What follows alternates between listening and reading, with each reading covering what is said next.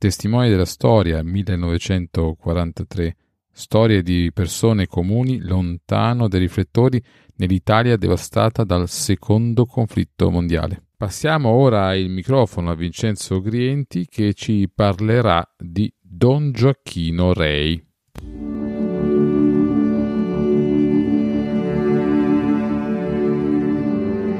Una vita spesa per aiutare gli altri in nome di una carità intesa come la più alta forma di esercizio della fede.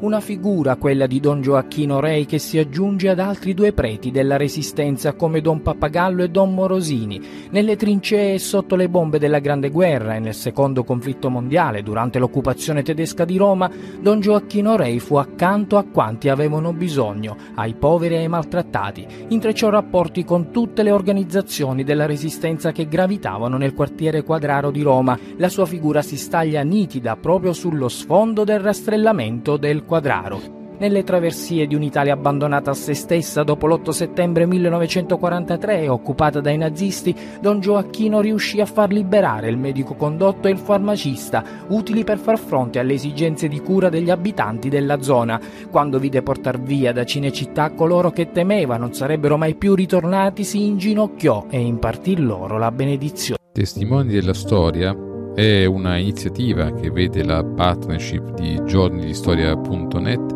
e Storia dei Carabinieri il podcast, insieme ad alcuni volontari che hanno aderito al progetto. La Società Italiana di Storia Militare SISM e l'Associazione Nazionale Reduci dalla Prigionia, dall'Internamento e dalla Guerra di Liberazione ANRP hanno concesso il proprio patrocinio. Al prossimo episodio.